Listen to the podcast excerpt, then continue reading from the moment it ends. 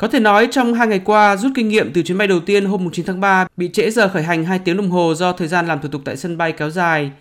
Đại sứ quán Việt Nam tại Ba Lan và hãng hàng không quốc gia Việt Nam Vietnam Airlines đã chạy đua với thời gian, gấp rút chuẩn bị, phối hợp chặt chẽ để giả soát mọi khâu cho chuyến bay thứ hai.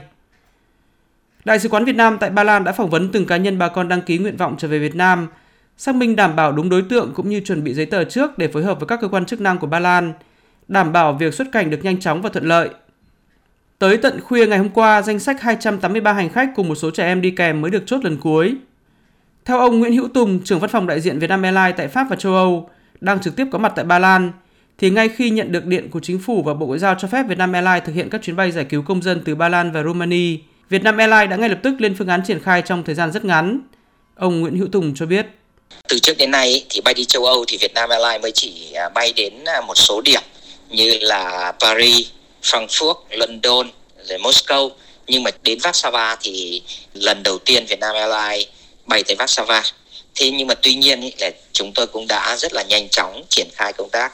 uh, xin phép bay và đã được cấp cũng rất là nhanh chóng bởi vì mục đích của chuyến bay là chuyến bay nhân đạo. Thế thì chúng tôi sử dụng cái máy bay dòng hiện đại nhất của Vietnam Airlines ờ, hiện tại đó là máy bay Boeing 7879 và dự kiến ý, là sẽ có gần 300 khách ờ, sẽ về trên cái chuyến bay này. Văn phòng của Vietnam Airlines tại châu Âu cũng đã cử người đến Ba Lan để làm việc để phối hợp với các công ty phục vụ mặt đất À, xử lý các cái vấn đề liên quan đến mặt kỹ thuật để phục vụ chuyến bay đồng thời cũng à, cử người làm việc với cả đại sứ quán Việt Nam tại Ba Lan để à, giải đáp các vấn đề liên quan đến thủ tục như là thực hiện danh sách. Đối với chuyến bay giải cứu thứ hai, Đại sứ quán Việt Nam tại Ba Lan đã có thông báo chi tiết và công khai, đăng tải trên tờ Quê Việt và nhiều trang thông tin khác của cộng đồng người Việt tại Ba Lan.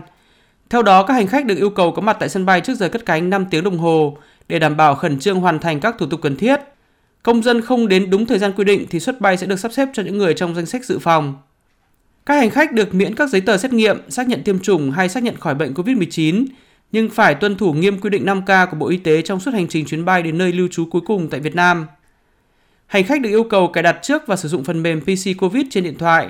và bắt buộc phải thực hiện khai báo y tế tại nơi lưu trú, xét nghiệm đầy đủ và tuân thủ cách ly theo quy định.